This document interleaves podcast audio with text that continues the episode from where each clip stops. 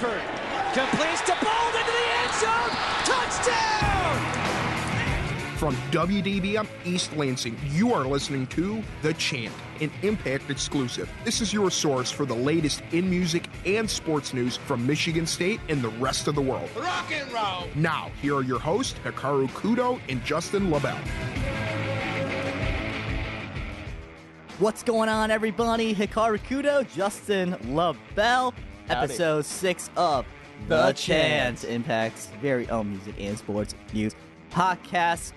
I guess I said our names already. Yeah. Um, you kinda, that's why it kind of threw me off. I was like, oh, I don't no, know. we're I'm already- messing around. I'm messing around with the intros. before that. I'm messing around with the intros, man. Come on. Hey, no, I, I'm always a fan of a bit of bit, a little bit of experimental business there. Ah, you Can't know it. You know there. it, man. You know it, man. Um, Because we're I experimental dudes. if I sound a little nasally, you hear coughs and sneezes and Yeah. you know a bunch of other stuff. Uh, that's because I'm like 50% sick right now. Yeah. This week, half of the impact is currently healthy. Half of the other- Impact? Oh, that's not good. Half of the chant, rather. We are affiliated with Impact. We are very much affiliated if with Hikaru Impact. stays in here too long for the workaholic he is, the half of the Oh no, I crash and burn. So, uh, mom, dad, get ready for me to uh, crash and burn this weekend. Thank Mom, you, Dad, love you guys. Get the tissues ready. love you guys, love you guys. All right, so anyways, Get the tissues let's ready. get We're going to some sports and music news. We got a lot on the plate today. Google Spinners determined music will be our first topic because, yeah, because uh, uh, obvious reasons. But, because sports is better. Uh, no. No, okay, fine. First whatever. the worst, second the best. Anyways, today's topics will run down. So in a moment, as we normally do, Justin will showcase slash present slash however the heck you want to say it. That's his right. First topic. Then I'll be talking about the Masters Yes. and the comeback victory for Tiger Woods. You know, I have to talk about it. Uh, I was here at the Impact watching those final moments, and Oh, you were here in the studio. I was not here. I was not in this studio. I was in uh for so many coughs uh, in the uh, sports studio. yeah. uh, watching it. l- Literally, I think the last two um holes, and Hmm. um, we'll talk more about that, the emotional impact. And uh, we're gonna focus more on the emotional impact, and you know, obviously, No, sure. It's the good and the bad. of that 80 90 emotional percent of people, I would say, plus, uh, including myself, uh, you know, they think Tiger was winning and coming back is great for multitude of reasons, including myself. Mhm. Justin, I found out recently, has a different opinion. No, I don't. I don't have a different opinion. I found out that a couple of friends of mine have a very different opinion. Okay, so that's what what we there. want to talk about Yeah, no, um, don't get it twisted. I'm proud of as, too. as well a little bit not too much not too much i want to Yeah. still focus on tiger but anyways right after that your your your third uh your Yeah. f- final topic for the day will be Right after that, we're going to be going on to basically the music equivalent of a tournament and uh, talking about some festivals that are happening right now. One of the current festivals going on, you might have heard of. It's a very small festival, you know, known as Coachella. Uh, that's wanna back- go? You that's go? back in town for weekend one. Uh, wanna go? I don't want to go. No, i thought you said you wanted to go no, that's expensive. that's a don't lot you have of money? money. don't you have money i, Not that kind of money. I don't I, I don't money. i don't either we'll, we'll get a loan we'll get a loan Yeah, try to explain that one to the bank. So, Whatever. why did you want to take out this loan? I want to get high in the desert. oh my gosh anyways coachella's back in town That's all twists turns flip yeah, flap we'll be jack. going over all of the highlights that end up happening over weekend one here. Weekend Weekend, two is uno. going to be coming back. Nicky numero Next dos week- coming up next week Yeah, exactly. That is what that means. uh, dos okay anyways I uh like the head. I will swivel. wrap up the show talking about Michigan State men's soccer against Lansing Ignite in the inaugural Capital Cup that happened in Cooley Law School Stadium last night. Uh, the day we're recording this is Wednesday, April 17th. Uh, Yes. so the day before on Tuesday, April 16th, I was there um, with Ian Gilmore, who is one of our volunteers doing recorded play-by-play. Kyle Turk was there, our sports editor, who's about to graduate in two weeks. Please don't go, Kyle Turk. I please don't. I'm gonna miss you so much. Um, Based Kyle Turk. please, Kyle Turk. But anyways, uh, he was there taking some photos for uh, the impact. So uh, uh, just run down on that, takeaways from that one, and what's left to go in their spring schedule for Michigan State soccer. But to kick off our show, Yes, I am the guy. So, uh, what we're going to be talking about today is uh, some pretty big-ish band news here um, from the one, the only Brockhampton. Uh, their self-proclaimed best boy band since One Direction.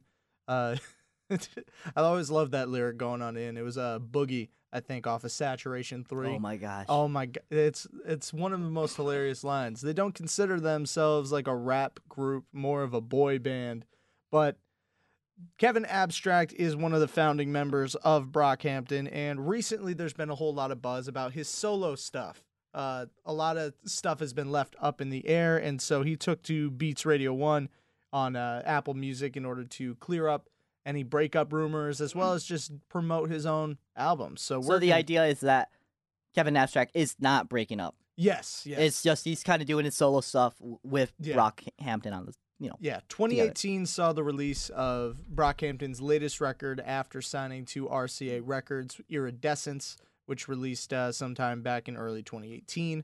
Uh, it had a lot of really good songs on there, different styles uh, from the Saturation mixtapes. Like I saw, um, one of my favorites on there is Tape. Uh, San Marcos is a really great one, a very slow jam. Or if you're looking for something along the same lines of like the aggressiveness of Boogie, uh, New Orleans, the opening track, is a great one to start you off there on that album. However, uh, in light of just being a creative guy as Kevin Abstract is, he is has released recently on April 11th here a solo EP called Arizona Baby. Have you heard Uh, it? Have you listened to it? Yeah, I have listened to a bit of it. How does it It's sound? Really different, actually. Di- it's different. okay. it's different than what I would expect because uh, being a Brockhampton fan, Yeah. as well as anyone else who's listened to Brockhampton before, uh, you would probably expect either super soulful or super like aggressive in your face sort of well, that's what style. Brockhampton. Yeah, I Yeah. mean, that's what I expect. This one starts focus leaning in towards the soulful Brockhampton uh, Okay. side of things, but it leads more into I guess a bit more funky slash R and B sort of style. Funky. Yeah, which really fits towards Kevin Abstract style a lot more, in my personal If opinion. you know Kevin Abstract, that's I think that's yeah, who he is. but- absolutely. Uh, he released that EP on April 11th, and uh, he's going to be dropping. I believe it was either a new EP or a new album sometime this week. So This week. yeah, Friday, April 19th. So Kevin Abstract has been busy creating music. Yeah, he's been months. creating music on the side here uh, for quite some time, writing songs for that in light of the recent Brockhampton release. And, uh, well, a lot of fans were really concerned about that.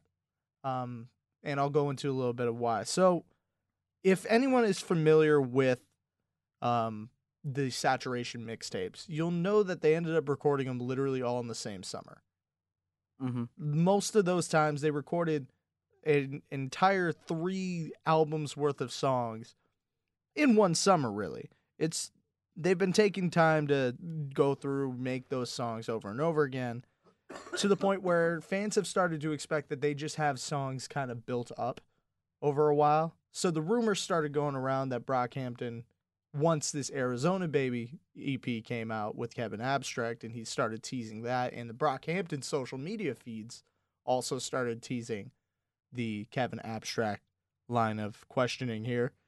There was a lot on the table for figuring out whether or not Brockhampton would continue on, considering they hadn't heard too many new songs there from them in quite some time. Or, well, quite some time in relevance to Iridescence.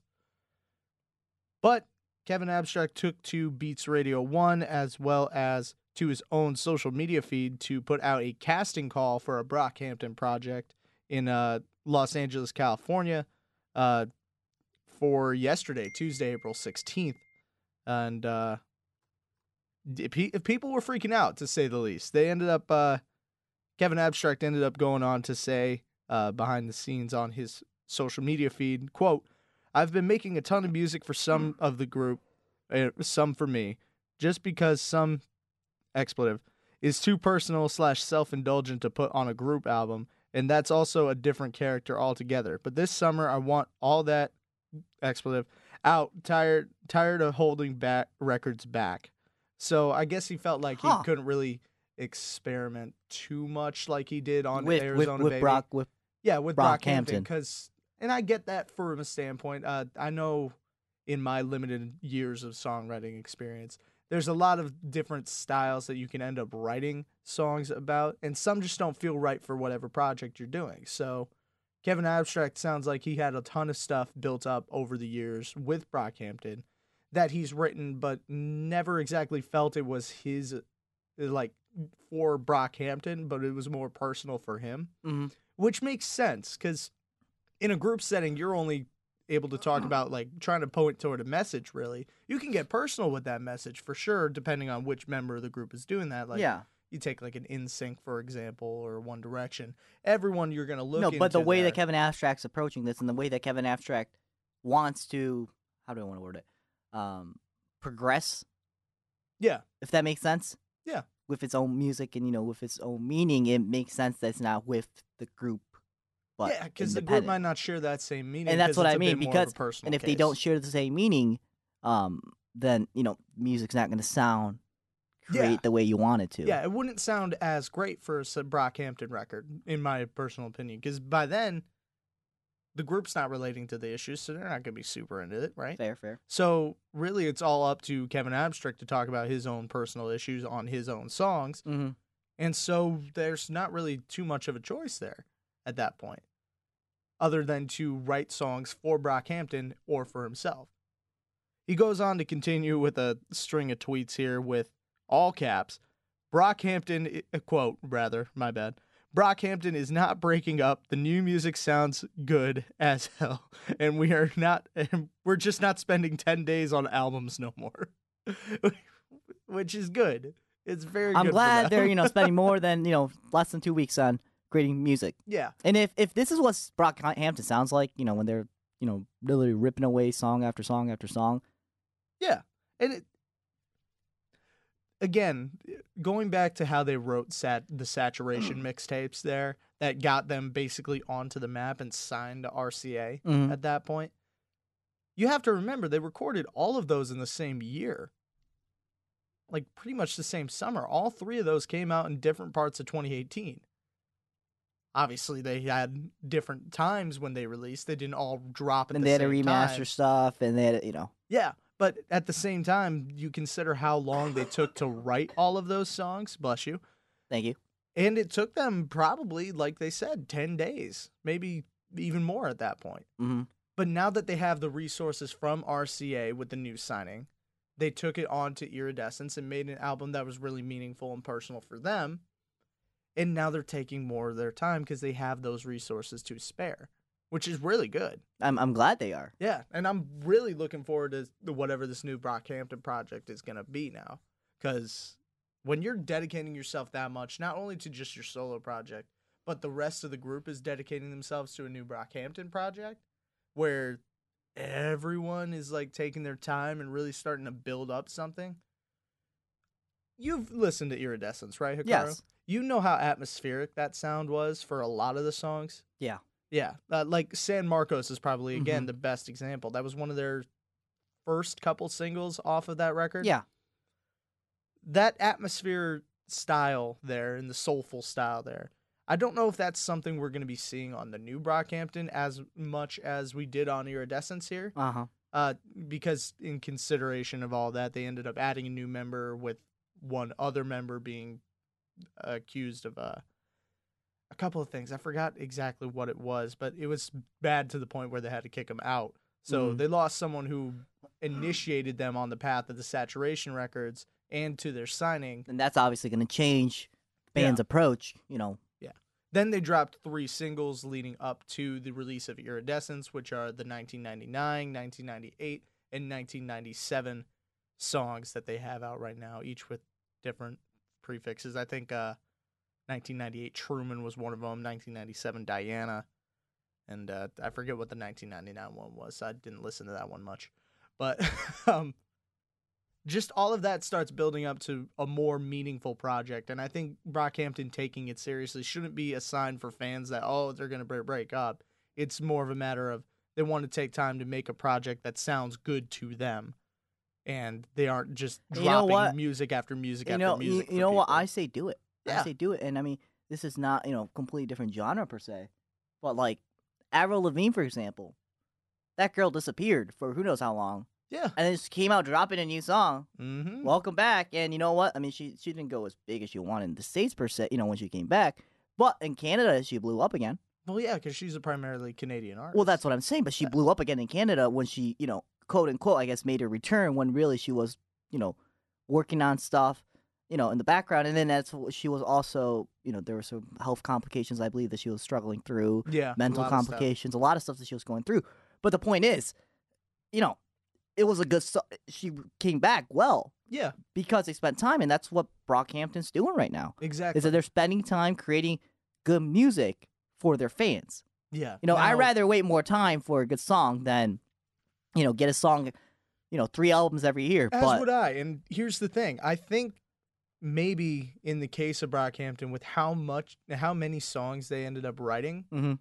I feel it might be a case of burnout that ended up letting them just wait a little bit to write some stuff. like me, like well, many college students around here, but you, myself, Brockhampton. but no, I agree. I agree because Yeah. There's when you're vigorously working that much, yeah, right? You're you need a break. yeah. If what Kevin Abstract's saying is true and not just like some hyperbole, s- bending ten days to record a full album Yeah. is the shortest amount of time I've heard anyone write songs. I mean, it an album. normally takes. I got okay. So I have quick sidebar here. sure, I have a friend of mine. Her name is Sarah Forsch. He is. She is an artist. Yeah. It's a she. She's an artist. um, and friend from high school. She told me from the time she recorded her song in the studio, get it remastered, edit it, you know, add everything, all the elements to it. Yeah. Literally took her nearly a year to do. yeah, I mean, now granted, she's by herself. She's not, you know, signed by a big major label or anything. But that doesn't change the fact no, yeah, that it doesn't matter if you're, you know, aspiring to make it big, you know, or you're, um, you know, Brockhampton.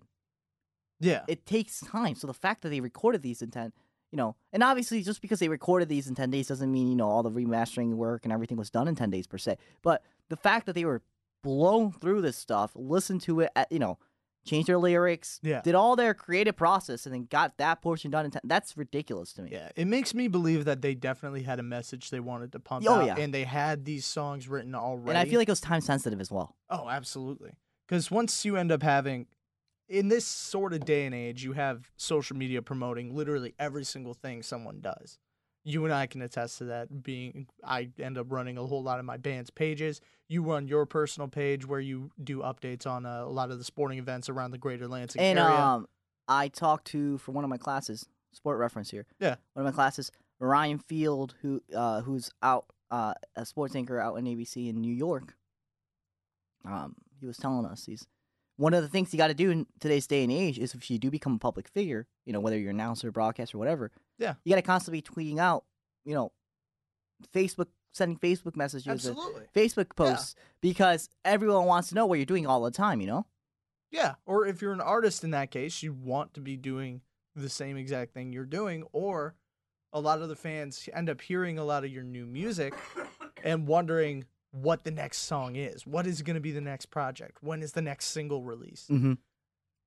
Taylor Swift's probably a huge example of that right Yes. now. Yes. Uh, she's teasing something for the same day as Avengers Endgame, uh, 426 here. Uh, and she's most likely going to be dropping a single at that point because it's been a while since we've heard anything since Reputation came on out. But which, I remember which feels like forever yeah, now. exactly that was what 2017. I think so. Maybe Did she release anything 2018? no, not at all. Was she quiet? I yeah, I think uh, I think it was reported she ended up taking a bit of a break off of social media, uh, for a while, and then it was a huge deal when she came back for some reason. Mm-hmm. Uh, but again, that brings that just goes to show by that point that, well, why is it a big deal? Why is it a big deal if a public figure ends up taking a break from that? And it's because of how fast we get our information and how fast we end It's up getting connected to our favorite personal celebrities here. It's the 24 7 news cycle. Yeah. And coming from a place where Brockhampton is right now, they've had probably just a ton of time to make these projects whenever they did. 10 days to make an album, and they put out three albums in the same year. Mm-hmm. That's, depending on how many songs, 30 plus songs that they have on a standard record. Obviously, the records aren't that standard, and they don't have 10 songs per record. They have usually more. But still 30 plus songs per record in the same year and dropping them back to back to back and then to follow that up with iridescence in 2018 also back so it's a lot of songwriting stuff there for them and a lot of trying to keep up to date with just the pace that they've been putting out songs even when they got the rca signing they Yeah. putting out a ton of songs They're pumping it out like a Yeah. machine. so the fans and probably social media in, in general has started conditioning people to just expect hey there's probably more on the horizon right away or if we don't hear anything like a tour or whatever th- they hate their fans and they're awful it's, and that's not the case it's just a lot of time for creative creativity to come on up here and Mhm. i think that's where get where we're going to drop it off because uh just i've been rambling on about You're the you've been thing for rambling quite on, some time. and, and on top of that, But- we're, we're trying to get through a podcast without me dying on air. Again, yeah again, I apologize for all the coughing and all the stuff. Um, Look, you have to treat them like they're normal, Hikaru. they are, but But my, Excuse me. My point is, is that going through all of this stuff and the main takeaway being Brockhampton's not breaking up. uh They've just been taking their time to do other things and or living a life at that point. Social Yeah. media is not a life. No matter how many times some random social media influencer, quote unquote, starts crying on now this about how she got fired. Did you see that? Did you see that video? That was the most ridiculous thing I've ever seen. And it's because of how important we've made social media nowadays into the promotion of just fast information. yeah, but that's that's that's a different that's a different conversation for a different time I here. feel like it blends in. no, but we're we're going on we're going on a tangent here from Brockhampton. No, no, no. Th- I- This is how I related back to Brockhampton. Brockhampton has been spending a lot of their time writing songs over and over and over again, promoting those songs and going on tour. In such a short amount of time that it's almost going to give you a whiplash if you follow their entire history. Figuring out that they'd have an album back literally a year to two years ago. And that's when they started getting big. Now, with the age of social media, they've been they've set a standard in order to pump out song after song after song, album after album, so on and so forth. The fact that now they're doing that where they're taking time and starting to get into a slower pace for writing their songs to make it a bit more of a quality. Obviously, again, Kevin Abstract going into his solo record that is going to be coming out, which was what we were week. talking about to Yeah. begin with before this tangent. to take some time onto that uh, and make music like that, it's gonna be a bit jarring for a lot of people. But it's, it's mainly just the way people have to live outside of social media. They have to live outside of social media in order to get. And again, and I no, think again- that's what people tend and, to miss. and and again that's um um that's just um I I I I I I honestly think that is just today's age and that's a conversation for a different time for a Yeah. different place. It's not just Brockhampton, it's just overall what it is. Yeah. But anyways, But overall, Brockhampton ain't breaking up. Uh, There you go. Kevin Abstract's got some new music on the way that is much different from Brockhampton. Feel free to check that out. I think he's going to be dropping something this Friday, and uh, the Arizona Baby EP is out as of April 11th. So I'm going to drop this topic before I get more heated on social media age here. for some reason. Uh, it's well, that's not for some no, reason. but it's Again, not. I'm saying does it's not. Re- no, but it's not related to Brockhampton as you think it is. And Mm, you know I- what? We'll, we'll talk about it after. We'll talk about it after. It- but it- you know what? it We're- does, it no, does. no, no. Well, come on. Let's I- let's move it on. Let's move the. Let's move the. Let's You want to move on because it's going to be talking about some masters here, aren't you? Yes. Who doesn't want to talk about the? Okay, before we lose any of the viewers or listeners, I think we've lost him already. no, we haven't. Maybe Oh, you lost them. If you if you lost them, no. that's your fault. But oh, my controversial opinion about oh, social media is making. well, who wants to hear about social media on a music and sports news podcast? No one wants to hear about social media. People took to social media from the Masters too, Hikaru. Okay, but that's a different story. We'll Oh touch on. Hey, hey, hey, but I don't see how that direct relation is, to be honest with you, because of the the, tan- the far tangent you made. That's what eh, it is. It wasn't that much of a tangent, but if you That- feel you that's can't what. see That's that, how I that's feel. a whole. That's how I feel because Brock, Brockhampton. It doesn't matter whether it's social media or not. Yes, the reaction might be that way, but it's just no. It's just that's a conception of it. and That's a conversation for a different time, different place for a different podcast. Per personally, I see the connection, but we'll.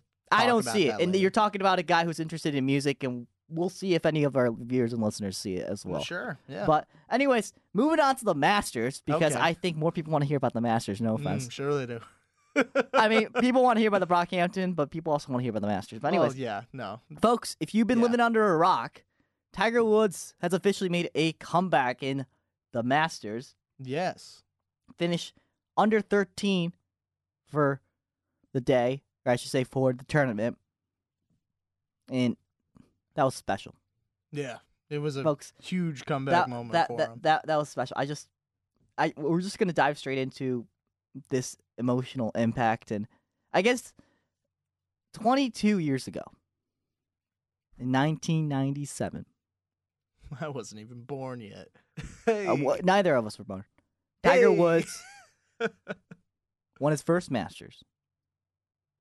hmm 22 years later, he wins his fifth one, after going through a bunch of stuff, a bunch of stuff. Yeah. With his wife and with his family and medical and mental health and there's just so much stuff about Tiger that was negative attention Yeah. that for the golf community and really for the entire world, Yeah. Especially in the United States, Tiger Woods coming back, witnessing this wherever you were is huge. And I will talk about a second where I was and what I was doing and everything. But first, first I want to play this clip from Twitter Okay. It'll just be the audio, obviously. And this is just Jim Nantz comparing the first time Tiger Woods won in 97 in the Masters and hugging his father, Earl Woods. hmm 22 years later, Tiger hugging Charlie and his daughter, Sam. Specifically, Charlie, though. Okay? All right. Here we go, folks. See what Jim Nantz has to say. Little Charlie. Was it even born when his father won a major the last time in 2008? And Sam, his daughter, was just an infant. That's what it looked like 22 years ago.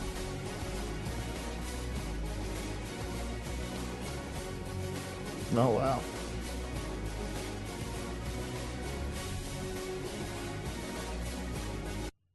And You put that into perspective. Jesus. And I know, I know you can't see the visual. It's on Twitter. Uh, feel free to check it out at the Masters. Uh, is their handle. We can probably throw that up as a, a link Um, on. Uh, I could probably throw it in. Actually, excuse me. please stop dying. I'm trying to. uh, we could probably throw it on in the description page as well. But um, no, um, the way Jim Nantz said that, you know, yeah. the emotion, because sports is emotional, and I'm tearing up here as I'm talking about Tiger Woods because I thought that was the sniffles. I don't know. I I'm tearing up. I'm tearing up for good. When when a man goes through, you know, or one person goes through so much Mhm. that Tiger Woods has, and shows the world through his talent that I'm back after all these years. That's special. Yeah. 15th major win. Fifth Masters.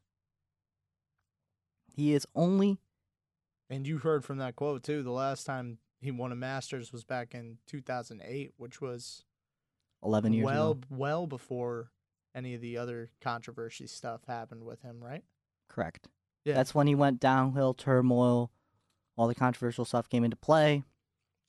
Yeah, there was a lot happening. He finally made a comeback. 11 years. Yeah, I don't know if you had a whole lot of you at home were paying attention to that quote, but you heard that Charlie was not even born the last time Tiger won a Masters, and his daughter was just an infant. To put that perspective in that, Tiger Woods is currently 43 years old. You do the math how old Tiger was when he first won it.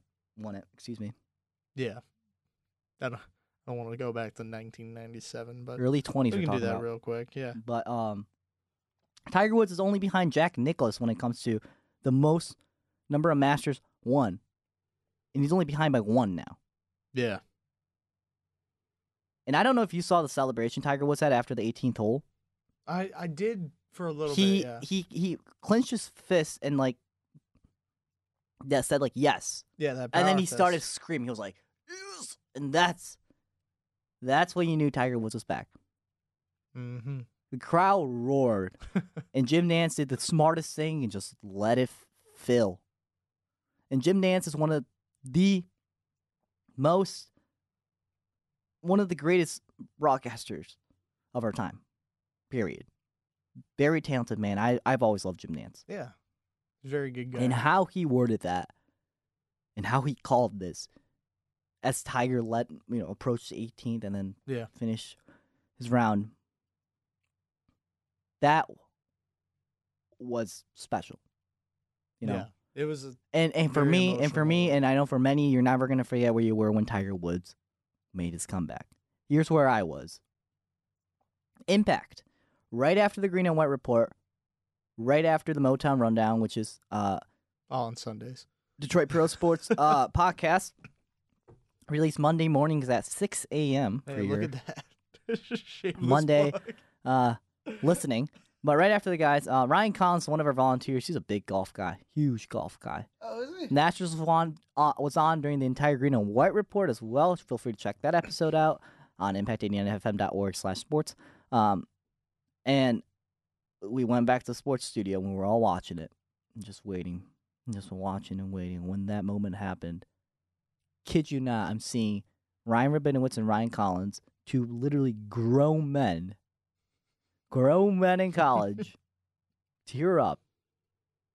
And they're emotional. And this is what sports does.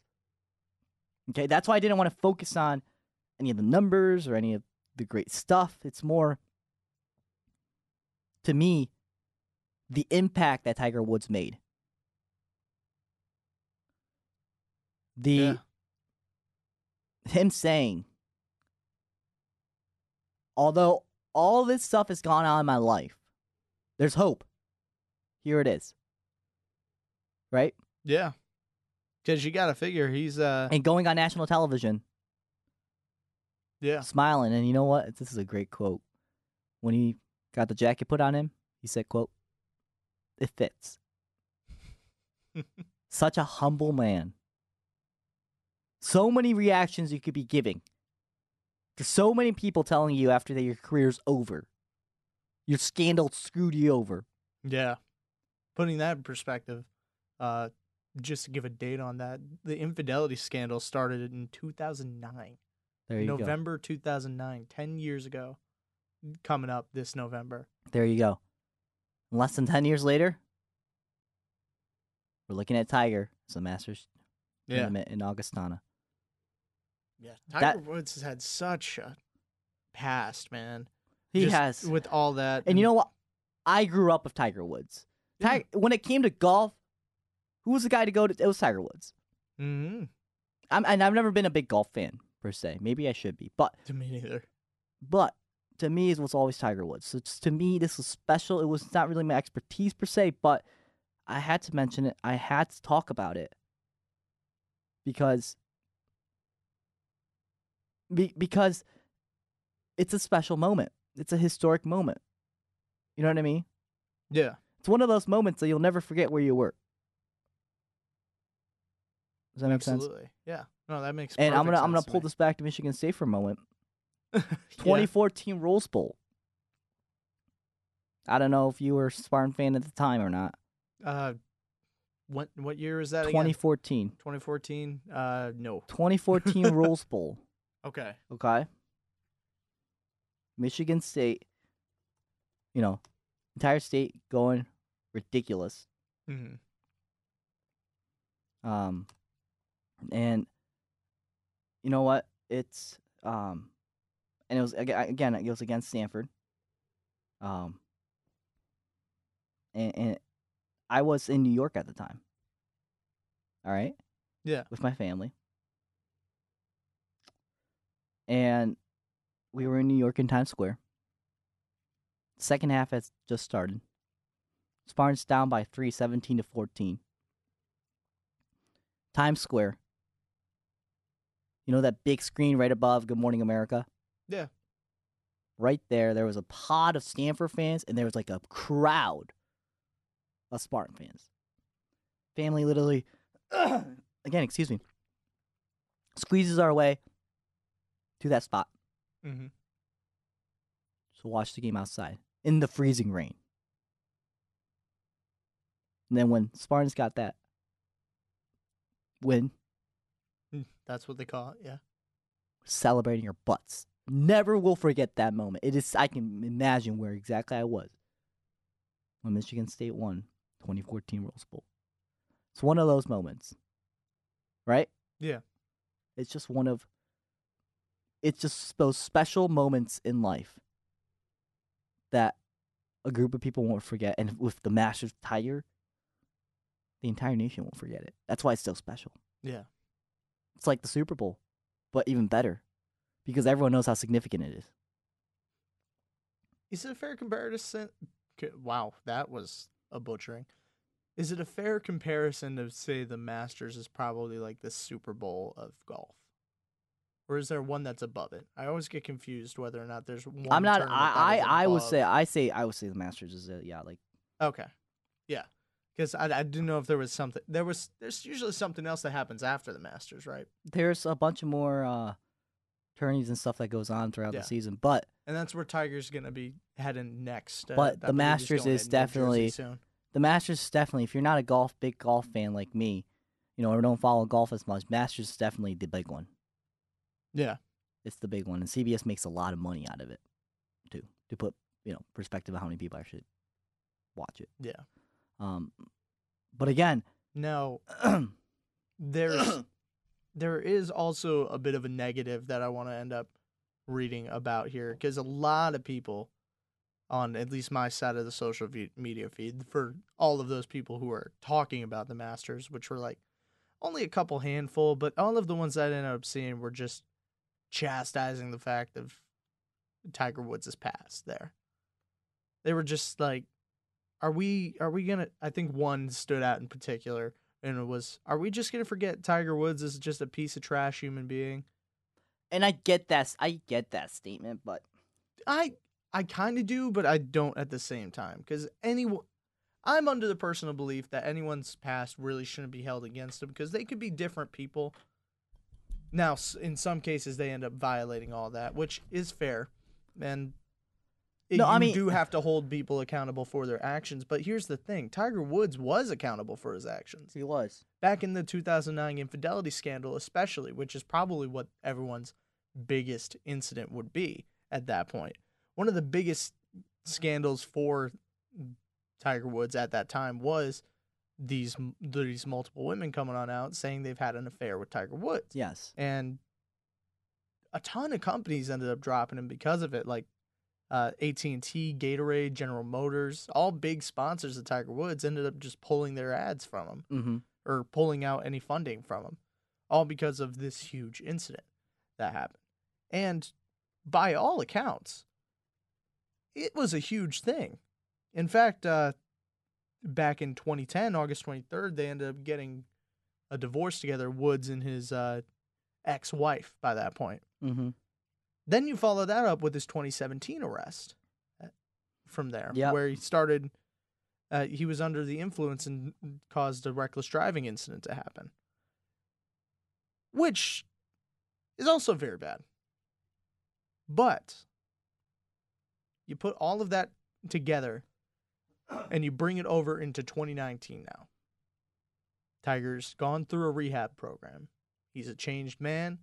He's a dedicated man. He was there with his girlfriend at the Masters and his two children who were cheering him on the entire time, And his mother. and his mother, and his father, I assume, right? No? Ah, I might have misheard that, unfortunately. But his entire family was there. His current girlfriend was there. Earl Woods passed away back in May 3rd, 2006. 2006. Okay. Yes. So, So- that was misheard then. My bad. Yes. But um, point being is that you put together all of those negative incidents there for Tiger, and you have one of the best comeback stories I've ever heard. and you know what the primary sponsor that people were looked at when you made this comeback? Hmm. Nike. Yeah. Nike. They trusted Tiger. After all the midst of everything they just explained for our listeners, Nike said, "We'll sponsor you." Yeah. Got it, and then they won wanted this. Um, there's an ad out there that Nike put on right after the Masters. Just kind of goes through Tiger's life and some mishaps and everything, and you know, the end just their slogan, "Just do it," right? I mean, that's what Tiger did. He just did it. But Yeah. But again, when I brought this, when I wanted to talk about the Masters, I didn't really want to talk about the numbers and the golf and everything. Partially because I'm not an expert on it, and partially because I think it was significant to show why this comeback is so important. Yeah. To so many people, including myself. Mm-hmm. And I'm not a big golf fan. I don't really follow golf as much. Um, and I couldn't. Yeah. I couldn't just ignore it. Neither am I, but me, you, or the common f- folk who end up like briefly hearing about golf every now and then know Tiger Woods. Mm-hmm. There's not a way you don't. He at is. this He is. I feel like if you put one person under that golf umbrella that anyone will know as a golf player, it's Yeah. Tiger Woods. Tiger Woods, and I know like one other person, Rory McIlroy. Mm-hmm. Those are the two big ones that I know of off the top of my head. But, But Tiger, I've known forever. mhm, Tiger Woods, I grew up with Tiger Woods. Yeah. that's what it is. But, anyways, as I still keep coughing, excuse me, apologies. I'm sorry. This I'm s- episode. I'm trying to have him not die here, but it I'm- just keeps happening. I'm sorry. This episode sucks. but uh, What are you talking about? Don't put it we're down gonna uh, we're gonna move on to our third topic of the day. Um, so with with with Tiger Woods, um, I don't know if the man's been to Coachella before. Any any I don't know. I I don't know. Someone tell me if he has or not. Oh, weak. But Coachella is back. Oh god. Uh, many of you folks know that. I know that. Justin knows that, and it looks like Justin's going to give us the uh, scoops of the happenings of weekend numero number uno of Coachella. Yep, yep. So, and no, that was not a weak transition. That was pretty cool. Yeah. I'll I'll take your word for it because you're a dying man, and I really don't want to like disrespect the dead here. he says, casually taking a sip of an orange mug in anger. He slams the orange mug. All right. Anyways, Coachella, let's do this. All right, enough narrating about Hikaru Kudo's uh, background scenes. You can just watch that all on Facebook Live. Woo woo. Shameless plug. Anyway, yeah, Coachella. So it's starting to become festival season once more, and Coachella. Uh, remember is- that? What, what was that festival? That was a horrible last year. That was a scam. I forgot. God, which one? God, oh, Fyre Festival. Yes, thank you. yeah, Fyre Festival has a ton of documentaries and stuff about Yeah, that. I We are forgot. not touching Somehow I forgot about the name. Yeah. even- but anyways, I don't know if you saw. I'm gonna go on a quick tangent here. There's a there's a venue called 20 Monroe Live out in Michigan here. uh-huh. Uh, they're having a fire festival, which is P H Y R E. and they're gonna have a ton. Of, Why? they're gonna have a ton of local acts, I think, on there. that's gonna be a that's gonna be a bomb. I, I saw it sponsored over here. It's gonna be hilarious.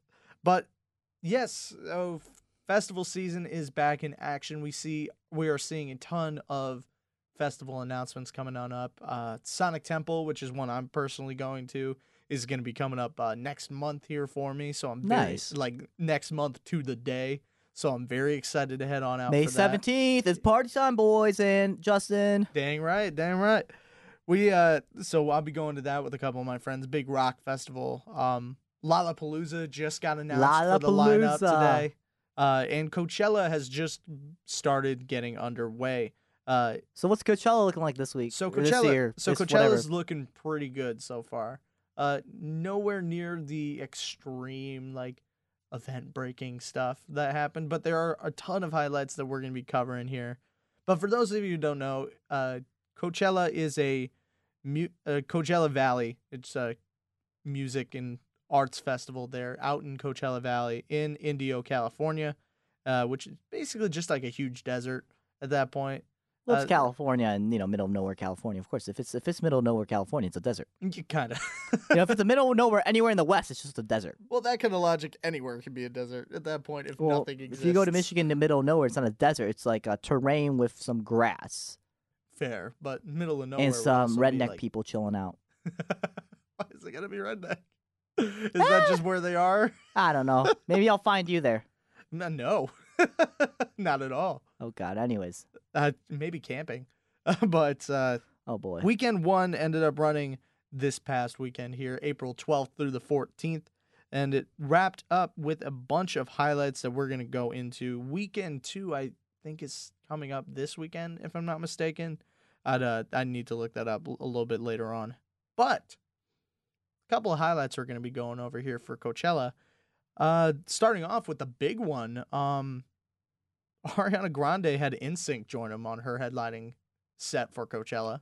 I did hear about that. I Yeah. did hear about that. it, Sunday night, April 14th, ended up having the pop star Ariana Grande and the boy band. And I think I was fanboying about it too. Yeah, I, everyone would if they listened to Bye Bye Bye 127 times. bye bye bye bye. Bye. I freaking love N- NSYNC, Yeah. man. She threw up a couple tweez- tweets, uh, Tweezers. I, uh, tweet teasers, yes, I tweezers. She threw up a couple of tweezers out on her social media pages here. Um, and I guess the night ended up going as Ariana Grande ended up gracing the main stage, saying thank you next with a uh, thing, saying one of the first verses off of one of her thank you next songs, which was her latest album Mhm. with uh, break up with your girlfriend, I'm bored, which is a very hilarious title to me. Uh, I think it's relatable to you. is it? is it? I want an explanation, Hikaru. The awkward silence is our explanation. Continue. is it? Yes, continue. but as predicted from the tweets and everything else, NSYNC ended up reuniting minus Justin Timberlake. Uh, so Joey Fatone and everyone was on there. Come but on, where not- was Justin? uh, Justin Timberlake's been doing his own thing. Uh, Well, I know he's doing his own thing, but come on, if NSYNC yeah. is Vince, Oh, jeez. if I'm not dying, and if NSYNC is actually reuniting with Grande for a moment there, Timberlake, I don't care what you're doing, show up. Well, Justin Timberlake's not really been super in onto any of these NSYNC reunions. I know, and that's why I'm I'm kind of frustrated. To that, honestly. Yeah, I I think a lot of fans from like the '90s era ended up not liking that fact. but fair, fair. but to be fair, it was a really good performance on NSYNC's part, and they ended up doing a huge rendition of uh, "Tearing Up My Heart," which is I, uh, which was apparently jam packed, and it ended up going really well for them. So that was a huge highlight coming on out of that for them. Big collaboration team up there. Another highlight ended up being that uh, Billie Eilish finally got to meet Justin Bieber. Um, About time. yeah, right. Uh, Billie Eilish, this was her first Coachella set out of the light of her recent album "When We All Fall Asleep." When do we? Where do we go? Uh, she performed on day two of the first weekend, and uh, apparently had a bunch of technical difficulties happening during the time. Like it took thirty minutes and to, to end up getting everything together. Really? And this was 30 minutes past when she was supposed to perform. But she's also one of the youngest ones who has ended up performing on the Coachella set, minus like Mason Ramsey. wow. uh, she is 17 right whoa, now. whoa. She is 17 and fresh off a number one album. And me still Please, dying. yeah, she he is as surprised as I am. Ladies I'm still gentlemen. dying. Ladies and gentlemen, I apologize. Uh, I, sh- I really need to go take meds after this. Anyways, But it's such a it's a huge thing for her too, because again, she's ended up taking, I believe, one of Cardi B's records Mhm. uh, recently. Um, I remember reading from a little while ago, with her new album being at the num at number one on the Billboard Hot 100, she's had most, if not all, of her songs chart within the top ten. wow. Yeah. Uh, Bad Guys, one of her latest singles out there, and that's I'm pretty sure one of the top ones right now, Mhm. probably top five. I haven't really looked at the Billboard charts yet right now, but she ended up taking that record from Cardi B, who on her Invasion of Privacy album had almost all of her songs go into uh, the top tier. of- top tier, top ten stuff. But Billie Eilish outlasted her by one week, maybe more now. Comparative. Okay. So that record being taken from there, there's a lot. Well, there was a lot riding on her first Coachella set, and it showed. She had the visuals to go through with. Uh, for those of you who are fans of like American Horror Story, uh, it was described as being American Horror Story esque in Mhm. terms of the visuals. Uh, a floating bed, uh, guest appearances by Vince Staples. Um, Oh, she went all there. out. Yeah, all out. And can you blame her? True. That's You got to make a statement. Yeah.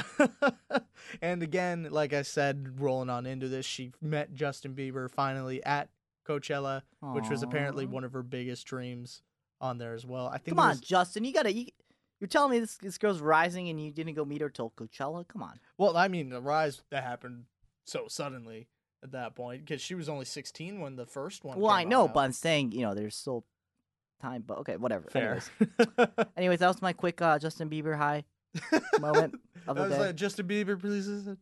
Um, yeah, for real. a couple of other performances ended up coming up with uh, Janelle Monáe, uh, who ended up performing over that way, who called Liz- Lizzo and Tierra Whack on to join her on stage for a dance break during I Got the Juice. Nice. Uh, we had Kid Cudi coming on up, Love one of her Kid. near after the headliner Tame Impala, Mm-hmm. uh, fellow Impact artist, I believe, on there, uh, who was on Saturday just to come on up and perform. Performed Pursuit of, Pursuit of Happiness, one of his biggest songs. Uh, Weezer ended up performing a lot of their Teal album, Good for Weezer. which I I did not like that album. it was not great, but for those of you who are unfamiliar, the Teal album. So Weezer names all of their albums based on the color. Uh, so their first album was con- a self-titled called Weezer, but once they released their second album, their follow-up album, it ended up being renamed to Weezer Blue Album, and then Weezer Green Album, and then so on and so forth. They had a red album. They had, uh, obviously a teal album now as of 2018 and or 2019, 2019. here. My bad. Getting Dude, we're four months in. Come on. look, the Africa cover feels like so long ago. do do do do do do ba. But the Teal album is basically a cover album for them. It's all different songs that they decided to end up doing. I, uh, anywhere from Africa by Toto to Take on Me by a-ha. Love take on me. It's a it's a good song. I think no rendition, however, no cover would end up touching the original except for the one in And Deadpool the music. 2. And, and Deadpool 2 had a piano rendition of Take on Me. okay, no, no, no, no. Uh, I thought I thought you said Temple Two for a second. I'm like, what? No, what is Temple 2? I have no clue what Temple Two is. Deadpool Two. Uh, that. Oh my gosh. There you go. Welcome. Deadpool 2. Yes, I love that version of it. But hey, you can't beat the original Take on Me music video though. No, you can't. You can't beat the original Take on Me music video. But that, anyhow, that you can't. But Weezer ended up surprising the crowd with the Teal album on Saturday, April 13th, by bringing out some of the acts responsible for the hits from the album. Uh, they brought out the English rockers Tears for Fears to join them on Everybody Wants to Rule the World. And uh, TLC's Chili ended up joining them for No Scrubs, Oh which was another gosh. cover on there. oh my goodness. And one of the final highlights ended up being uh, a Childish Gambino who performed that night on uh, Friday, April 12th, uh, who ended up doing a bunch of nonstop hits. Everyone was loving his stuff. But then he slowed down the set and is like, I get nervous in front of large crowd- crowds, quote. So I usually smoke before the show. and he proceeded to light a blunt on stage. Did he really? Yeah, and then jumped into the crowd to offer it to a member of the crowd. N- the- What's the California smoking law on I don't know, but But it's Co- Coachella, Yeah. I guess. But hey, Childish Gambino, I respect you for doing what He- Childish Gambino would do. he lit one up and then jumped into the crowd. Made sure to ask whoever he stopped for their ID, just to make sure oh they were my legal gosh! smoking age. Oh my gosh! And then gave them the blood. That's hilarious. He's like, here you wait, wait. How old are you? Let me see you. Okay, I love this man. I love Childish, dude. That's why I love Childish Gambino. He's such a good I guy. mean, I love him. you know, outside the great music, dude. Yeah. That's triple, quadruple threat at Dude, this point. Gambino just Actor, made- singer, director because he directed Yeah, Atlanta. he did. Uh, he did. Atlanta, and he had a movie premiere at Coachella uh, that starred him and Rihanna, Huh? I think. Who Rihanna also has had a couple of acting jobs herself, unfortunately, in some very bad movies like Valerian and Battleship. if you remember Battleship, Oh goodness, she was in Battleship. Look it up, I promise. she was not in Battleship. Oh, she was. Oh, she was. But Fair. those were some of the highlights from Coachella. There, everyone's enjoying themselves. Hey, hey, Rihanna was also in Ocean's Eight. Oh, she was. Yes. When was Ocean's Eight again? Was that? last year? oh, that was last year. That was the uh, female rendition makeup. Oh my gosh, my voice. oh yeah, that didn't get reviewed very well, did it? It didn't get reviewed very well. But it was a continuation of like a really big. No, it's, franchise. it's because it's because okay, again because of Rihanna. We're gonna go into this ta- tangent. okay. Ocean Series 11, 12, 13, right? And then they decided to do a female reboot of it with Ocean's Eight. Okay. Eight guys. They they uh, Yeah. r- uh they robbed jewels from the Met Gala. Okay. Uh, long story short, but um, yeah, um, Rihanna was in it, and I liked her acting. yeah, she's she's a phenomenal actor. It's just I don't feel like a lot of the movie Actress. actress. My bad. I I know some people are gonna be freaking out. It's like, oh my But god, she was not in. actor. She was not in Battleship. She was. Look it up. I promise you, she at- was in Battleship. I am looking up Battleship cast. Oh my gosh. Told you. Oh my god. I know my movies and I know my music, and Rihanna was Ah. in Battleship, Dang it. and it was. But then again, who remembers Battleship? So That's fair. That's fair. That's where we're going to wrap up the Coachella highlights. We're going to talk about more highlights once weekend two starts rolling around. So stay tuned to the chant if you want to hear about some of the favorites. Or I believe Coachella is live streaming a lot of the performances now off of YouTube. So if you have a few moments, feel free to check that out. But uh, that's where I'm going to leave that. We're going to get into some MSU soccer now. I yes, think. uh, I know it's an interesting. One ap- celebration to another. I know. Nice. I know it was. Uh, it's an interesting approach to t- touching Michigan State stuff. Second, the reason why I did it because the It's Masters soccer. was. Okay. the Masters was last weekend on Sunday, and this game occurred yesterday when we're recording it on Tuesday, April 16th. MSU men's soccer against Lansing Ignite Football Club at Cooley Law School Stadium for the inaugural Capital Cup Hey. on Tuesday, April 16th. Kickoff was, I believe, delayed by five minutes to 7:05 p.m. last night. Uh, similar to Michigan State baseball and Lansing Lugnuts crosstown showdown they do every year um, at Cooley Law School Stadium. Cooley Law School Stadium is the home to the Lansing Lugnuts and now the newly formed Lansing Ignite Football Club. Um, again, excuse me, all day long. Yeah, Excuse I've been me. hearing a lot of buzz about the Ignite.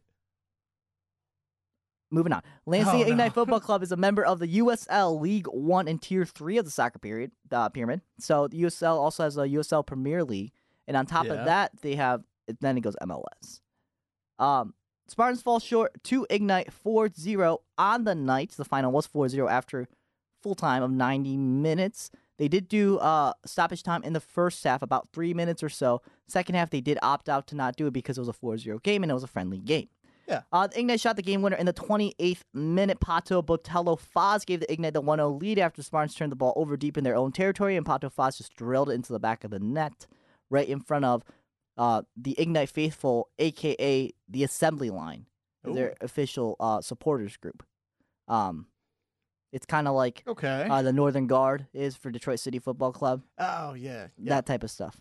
Um, in the 41st minute, however, Spartans came from a corner kick from sophomore Michael Miller. It almost, it was so close, Almost. found the head of the freshman forward Farai Mutatu. LIFC came up with the block and took the Spartan opportunity away from them. This was the closest opportunity in the first half, not the closest opportunity of the game yet. Gotcha. Okay. Now, moving on to perhaps the best opportunity in the, in the 71st minute. So now we're heading into the second half of the game when freshman forward Julian Aurora drilled one straight to LIFC's goalkeeper, Isaiah. Listen to this hand spike. How per- Hmm. Hand spike, That's his last name. How perfect is that? And he literally spiked the ball out, out of harm's way. Oh, the irony reeks. it's now, amazing. now, despite this, um, Ignite continued to grab a trio of goals, three more goals to seal the deal for final of four to zip. Um, there was some silverware given at the end of the uh, game Mm-hmm. to the winner, which obviously was the Lansing Ignite. Yes. Um, and it was interesting. They were celebrating like they just won like a big championship or something. It wasn't as humble as I expected it to be. Considering the fact that they are a professional team, and Michigan State is a collegiate Division One team playing in the Big Ten Conference. Yes, you do have people. Yeah. Yes, you do have players that are MLS caliber, but you're also looking at a team that lost six of the starters on the off- during the offseason Three Yeah. of them who went to MLS and playing in some sort of tier in MLS right now, as we speak. Hmm. So it's pretty interesting. So this isn't a new league for the Ignite. No, it's you. So they joined the USL. Oh, so Correct. this is their first time. Lansing Ignite FC, I believe, was a MPSL team. Correct me if I'm wrong. Okay. Um, but they were, they were a, uh, they were a team already. yeah, I I figured as much. I didn't think they were like a brand new team at that point because you had that Cooley Law Stadium over that way that's been Well, built that's for quite that. some Well, time. Cool, well, Cooley. Law School Stadium is a baseball field, and that's one thing I want to talk about. Um, um, Yeah, I, th- I but I thought that's where they've had a lot of their games at over the years. Or am I mistaken? as in what? As in, like Lansing Ignite ends up practicing there instead of like a different field. Is there somewhere that they play more often than the Cooley No, Ignite used Stadium, to. or- Ignite used to. Uh, I believe. Um. Ignite used to play, uh, in a different league. In stadiums, I believe. Um, okay. But, um, and correct me if I'm wrong, folks. Um, but um, yeah, but basically, Lansing Ignite now is uh back at uh Cooley uh or I should say they're playing at Cooley Law School Stadium now after they signed uh that entire you know Yeah. agreement or I should say contract um in that case. But yes, um but yeah, I mean um they are the professional soccer team in Lansing. Um excuse me. But some takeaways from this game for me. Number one, Spartans lost to some injuries. The biggest one being Will Perkins. Major loss in this one. He went down with an injury early on in the game. No Yeah. official word yet. I think it was something in the leg area. No word from the team yet. Only this is only speculation and what we're talking about. Not going to go further than that. But Will Perkins did not return for the game as he went down early for a rough fall. Will Perkins again a uh, phenomenal player in the backfield uh, for uh, Michigan State. Yeah. So Yeah. instead of Perkins, when Perkins uh, went down, uh, Colton Stanley came into his uh, place in that uh, center back position. Mhm. Stanley did show some good um, looks for himself, um, but definitely uh, Will Perkins a big guy to keep an eye on moving forward to uh, a couple more spring games and then looking into the fall. Hopefully, it's nothing major. Yeah. Again, no official word from the team as of yet, as of April 17th at 3:11 p.m. Eastern Standard Time. now, really dating ourselves on that one. two players played aggressively, or I should say, two teams played aggressively, and even got chippy towards the end of the game. It got really chippy towards it. They were Chippy. Yes, What do you mean by chippy? chippy as in they're really kind of going back at it to each other, kind of playing a- more Oh. aggressive Mm. than they need to. Okay. You know, fouling each other, aggressive tackles. No, so you mean good. like chip on the shoulder, something to prove type thing? no? It's just chippy. It's just a way to explain aggressive play that's unnecessary per That's se. a word? Yes, chippy. Oh, hold on. Well, it's not a. I don't know if it's a real word or not. It's a. It's a terminology a lot of broadcasters use, Oh, all right. I- and um, I, either- it's just a thing I never heard no, no, about no, it no. before. Yeah, it's it's reporters use. It's it's uh Yeah, people. look at that, chippy. Uh, if it was a noun in Br- in Britain, it would be a fish and chip shop. No, God. But uh, an adjective, it's touchy and defensive, especially on account of having a grievance or a sense of inferiority, in case you didn't know what chippy meant. or rough and belligerent. Uh, in terms of ice, There ice hockey game. And, and and and honestly, I was surprised how chippy got to the end, especially when Lansing Ignite was up and they were gonna win. Um, I don't want to go into the informal side of and it's it's it's and it's a it's a preseason game. It's a friendly. You don't. There were so many players going down, and part of it is because Mm, I see. part of it was because of the I should say part if not a lot of it was because of the playing field which we'll get into in a second. Um number 2. Spartans got what it takes. Same setup, different personnel. Yeah. Hear me out. The loss of Jimmy Hague, DeJuan Jones, and Ryan Sierakowski to MLS was huge this year when they went to the combine and eventually got drafted. Um, all three already getting time in MLS in their respective clubs. Rest your sophomore Hunter Morris now had to step up for Jimmy Hague in goalkeeping. He should be the new starting goalkeeper moving on. Go- good looks by Morris uh, early on. Wingspan well. Good eyes on the ball. Making some vital saves out in the field. He did uh, let a couple goals in. But regardless, or excuse me, I believe Morris let one goal in. Yeah, But- something like that. Um, regardless, um, I think with with how he played against a professional team, I think he's gonna be um pretty solid on for uh, Michigan State. Now, Yeah. obviously, Isaiah Handspike came in, uh, or excuse me, that's uh for uh, Ignite. Um, my my apologies there for Michigan State. Um, or excuse me, yeah, that's that is Isaiah. Okay, I keep going back and forth between these two. Isaiah. Handspike did come in for uh for Michigan State. Um, and um, and he did some jobs uh, in the uh, field as well. Um, with but with Ryan Sierakowski gone, moving on forward, a forward gone, Giuseppe Baroni, the senior, will take over duties with free kicks as a primary kicker. Uh, Ryan Sierakowski doing a great job right ar- around the perimeter of the eight the eighteen box, um, all around. Uh, but with Baroni, he does tend to get to know under the ball a little bit, go over the crossbar often. Mhm. Um, so maybe the approach that the team may should be going with perhaps is um, crosses with a header inside the box per, per se instead of Ryan Sierakowski's direct attempts that he was known to do. Yeah. Um, but something to mess around with the team. But regardless, Baroni will be taking Giuseppe Baroni will be taking over uh, that duty this year as the uh, the primary free kick uh, taker, um, a senior from Granville, Michigan. Um, and then finally, DeJuan Jones' attack is missing from the team, which is big. DeJuan Jones was huge uh, on the field last year. This is basically going to be made up by a multitude of people, uh, including Baroni, uh, Schredenberg, Alex uh, Alex Schredenberg, um, who is a redshirt sophomore. Didn't play too much last year. Will get more playing time now that uh, DeJuan Jones is gone. And in support from the wings, from Farai Mutatu and Michael Miller will be the key as well, and from the midfield, and then as well as in um all the way in the back in the back line. Michigan State's known to push up their back line from the wide. So you were talking about uh, Pa- Patrick Nielsen and Olu Ogunwale from Patrick Nielsen from the left, Ogun- Ogunwale from the right. It'll primarily be Patrick Nielsen from the left if he does make the overlap down the line. Um, Patrick Nielsen did make those moves a couple of times to go out, got I believe a shot or two off, nothing on Yeah. target. But uh, Patrick Nielsen expect that from Michigan State as well, moving on to this uh, moving on to this season, um, just because um, that's what Michigan State's known to do, and they're going to continue doing that. I was very surprised when I first came to Michigan State in the fall to see that they were pushing up from the wings, Yeah. especially from the back. It makes sense to push up from the wings from the mid, but they were pushing up all the way from the back and just literally overlapping and pushing everyone forward. Um, but it works for Michigan State, as Michigan State did make it all the way to College Cup, aka the Final Four. Um, The final the- four of soccer. Then. Correct. That's why it's it's called the That college makes Cup. sense. Yep. Um. Now, third thing that to take away from this, this is not Michigan State takeaway per se, um, but just general, you know, Cooley Law School Stadium Yeah. takeaway So what I- made them go to that stadium then for this game?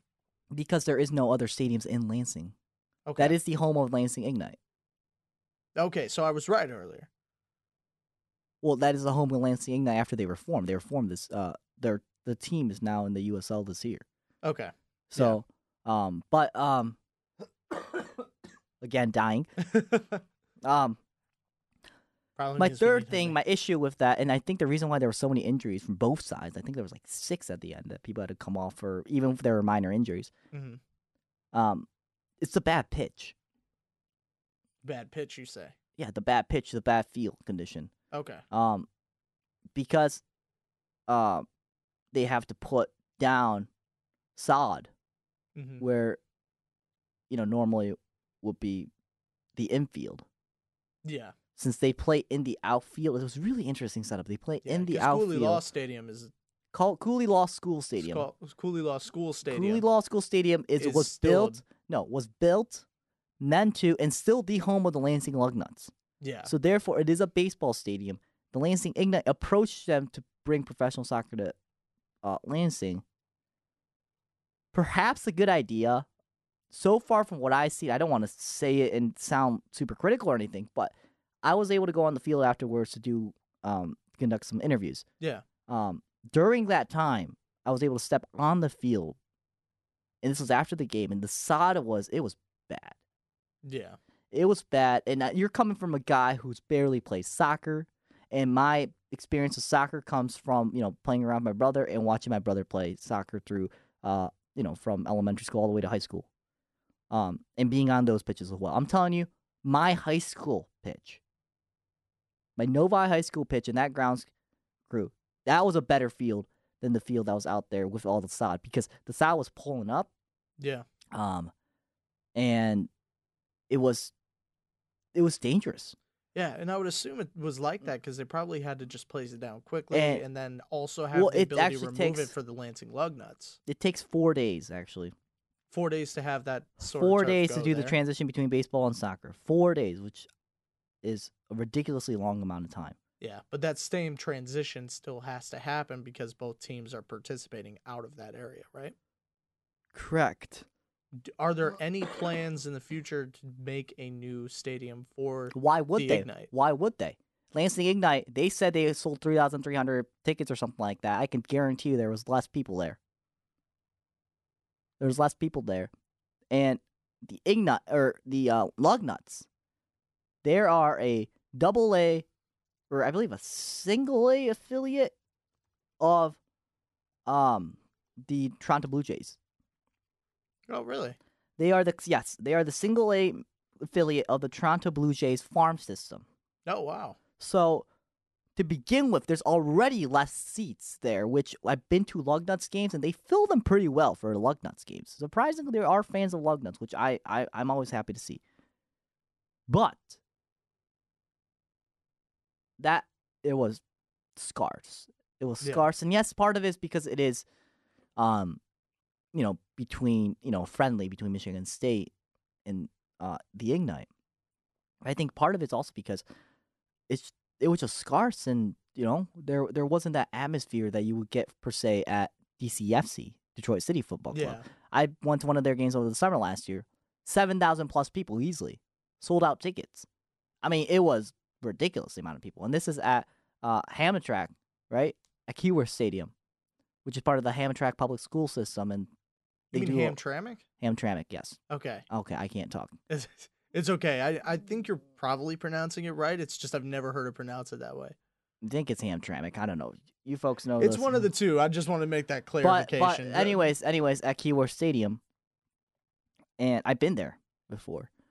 Um, seven thousand plus fans on a regular basis. Yeah. and we're talking about a team that's down one tier, not even in the USL. They're in the MPSL, the National Premier uh, Soccer League, Hmm. which uh, is, is an amateur league made up of college, mostly college players on loan, including a few Spartans here and there. Um, there's an article on impact89fm.org slash sports. Ian Gilmore, our men's soccer beat reporter, wrote the uh, uh, the special relationship between DCFC and uh, Michigan State. Feel free to check that out if you would like for more information. Yeah. But um, their pitch, they just got new turf, and we're talking about a D, or we're talking about you know an amateur club that's a lower tier than Lansing. And yes, yes, granted, Lansing Ignite just did get their start and everything. Yeah, but the fact that they're playing at a baseball stadium just just something about it. yeah. You you can't know- you can't expect a whole lot of people to And the views perform are well. horrific. Are horrific. I was in the press box and it it's by far the worst view I've had. Yeah, because you're playing in a field that's normally built for Correct. baseball, So it's where a a lot of the action it's- is it's- on the ground, it's- but it's also in the air. it's miserable for it's it's miserable Yeah. for media. Um the fans half of the seats are not even close to the pitch, Yeah, you know. And yes, you're paying cheap tickets, but still. yeah, but you have to be able to see the game Correct. in and some fashion. And the only spot that ha- had decent seating was behind what would be the dugout down the third base line. Right? Yeah. Right above the goal.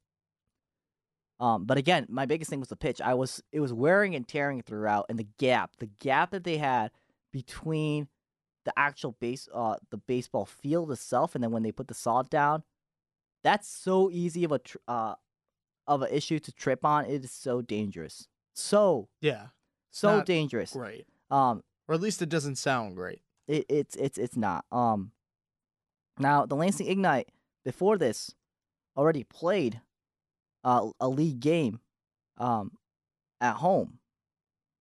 Yeah, And according to some reports that I've heard, not confirmed, but what I've heard, when they played against the Richmond Kickers, and they beat them three to one, the the opponents were apparently um, saying that the field, the coach was literally waving his arm around with how bad the pitch was, because it's you're playing soccer in a baseball stadium. And granted, you'll look at the Oakland A's or the Oakland Athletics and the A's, right? Yeah. And or excuse me, the Oakland Athletics and the Oakland Raiders. My apologies. I don't know why I said the A's. The Athletics and the Raiders in Oakland Mm-hmm. and how they flip that from football to um baseball within a period of 20 hours if at the fastest which is a ridiculous time instead of 4 days Yeah.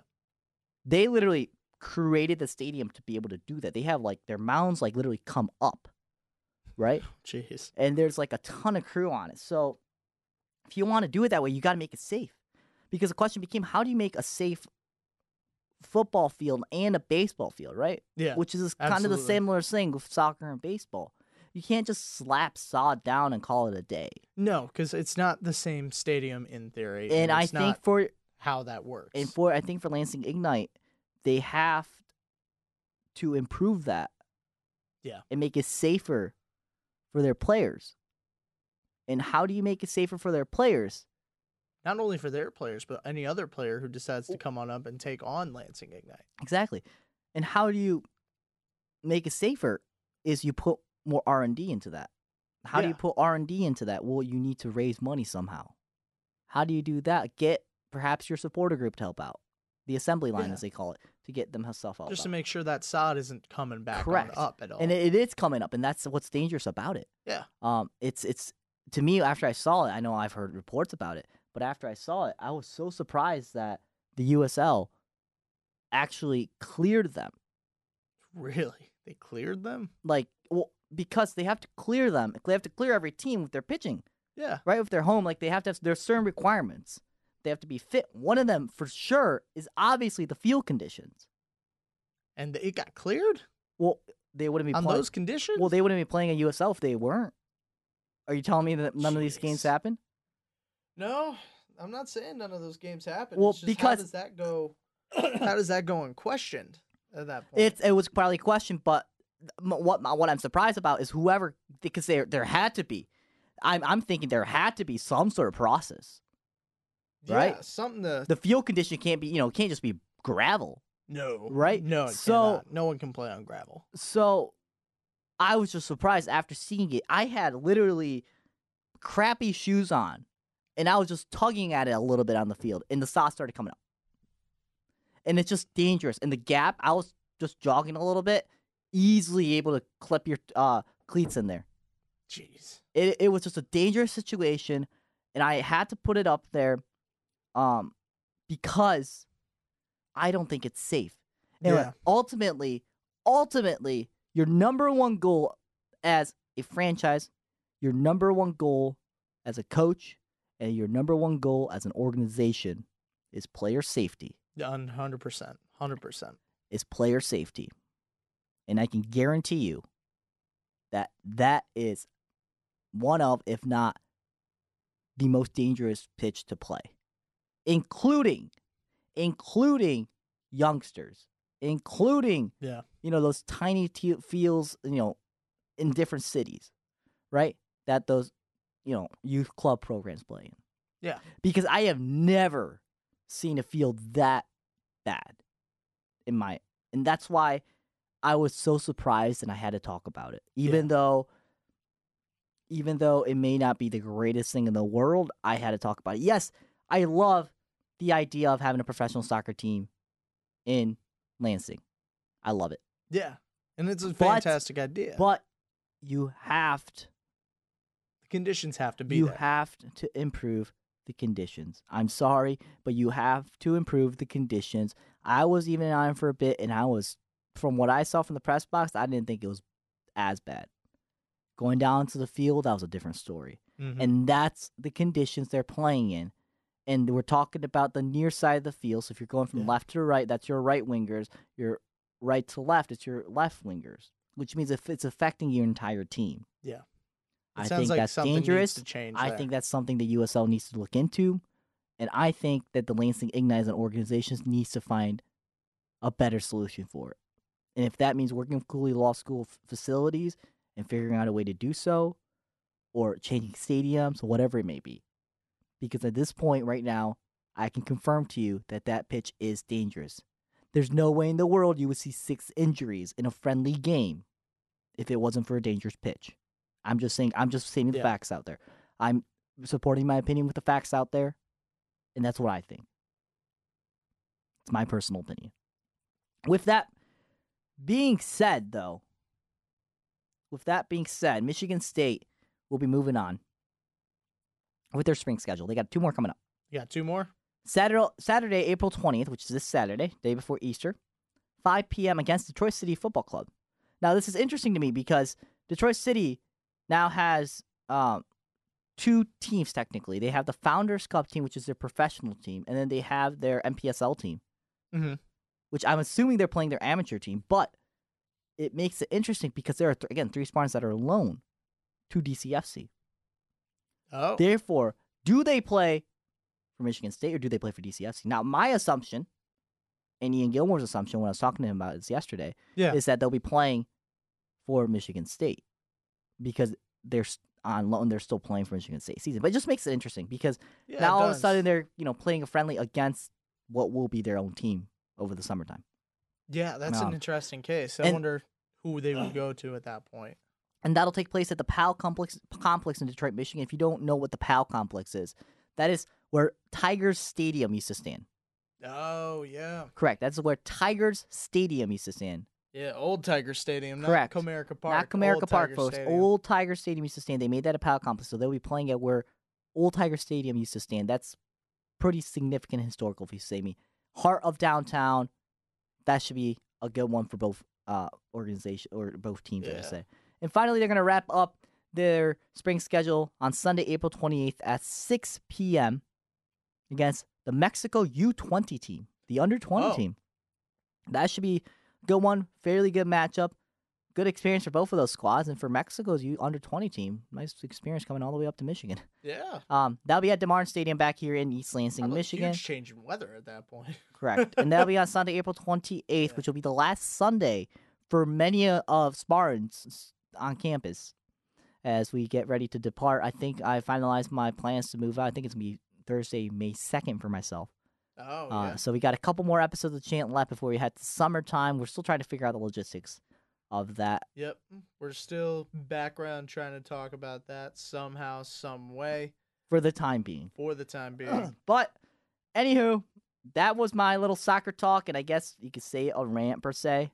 But well, At- it's a very it's a very well needed rant. I mean, if the conditions aren't up to stuff, the players aren't going to be able to that's what I'm saying. well and, uh, and and Justin and I, our initial takeaway was a celebration, but I don't know if that's a celebration when the pitch is dangerous. I don't yeah, I, I I don't know what to celebrate there is, I- but Justin and I everything were- else was a celebration. Everything else is a celebration. First, we start with uh, we start with Brockhampton um, navigates breakup rumors that turns out to be not true from Kevin Abstract, which is pretty awesome.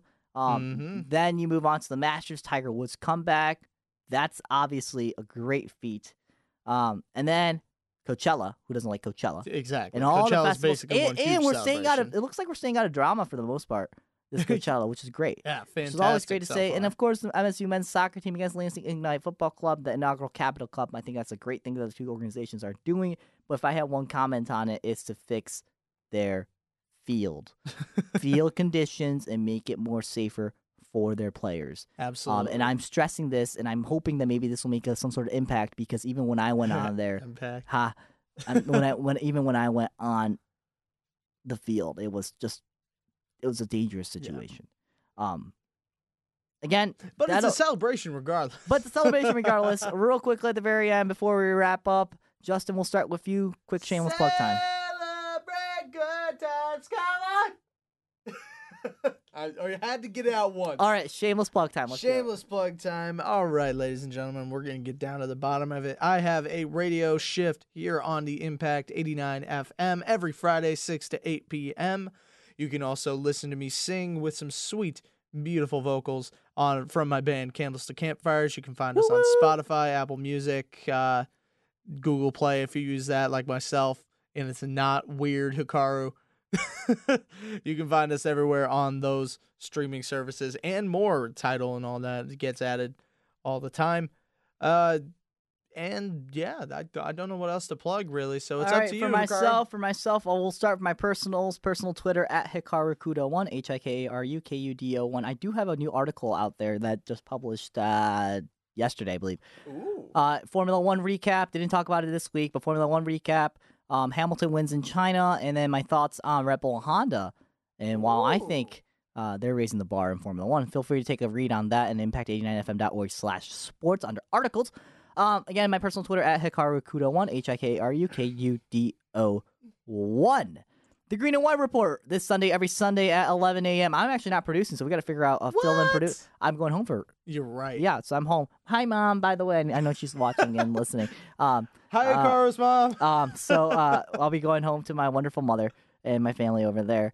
Um, so the Green and White Report. Um, and then I just want to give another sh- uh, shout out to the Motown Rundown guys. They do a phenomenal job. Detroit Pro Sports.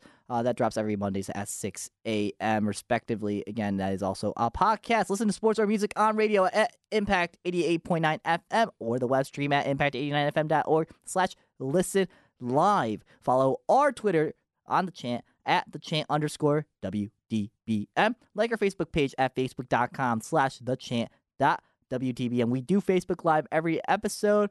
Schedule time every Wednesday at 2 p.m. Eastern Standard Time, unless otherwise noted. Next which you'd week, find out on all of our social medias, yes. which you follow him. You see the cycle?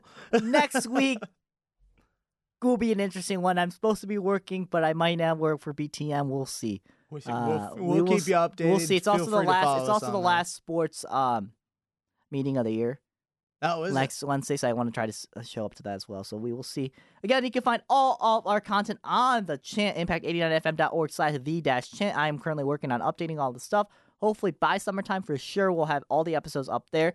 Also on iTunes now. We are officially on Apple Podcasts under Impact 89 FM dash WDBM if you're listening on Apple was Podcasts. The, that was the next big And thing. That's there. the big thing here. And I think I went through everything. Episode six under the belt, episode seven next Wednesday, and then we'll wrap up on finals week, hopefully on episode eight, and then we'll have summer plans for you. Then again, another hour and a halfer. It looks like that's kind of our pace nowadays. hopefully you enjoy our podcast. Well, you have everything going on, and us with just the great banter yes. all the And- time, oh, and- oh, no last- matter what. No last sarcasm but not least, here. last but not least, remember if you ever want to talk to us and not you want to use any of the social media, just use the hashtag the, The chant. chant. With that being said, Justin LaBelle, Hikaru Kudo. Hopefully, I won't be dying next week. Hopefully, he survives throughout the week and through Easter. And- also, happy Easter Happy for all of those everybody. who celebrate it, as well as a happy Good Friday coming on up. Again, for all those who Happy celebrate Good Friday. it. Yes, I want to again say just like Justin. Happy Good Friday. Happy Easter. Happy Easter Sunday for everybody if you're listening and with your family on Easter Sunday. With that being said, Justin LaBelle, Hikaru Kudo, you have been you, we have been us, and you have been listening to The Chant. Chant. You have been listening to The Chant, an Impact exclusive brought to you by WDBM East Lansing. For all of your music and sports news, visit impact89fm.org.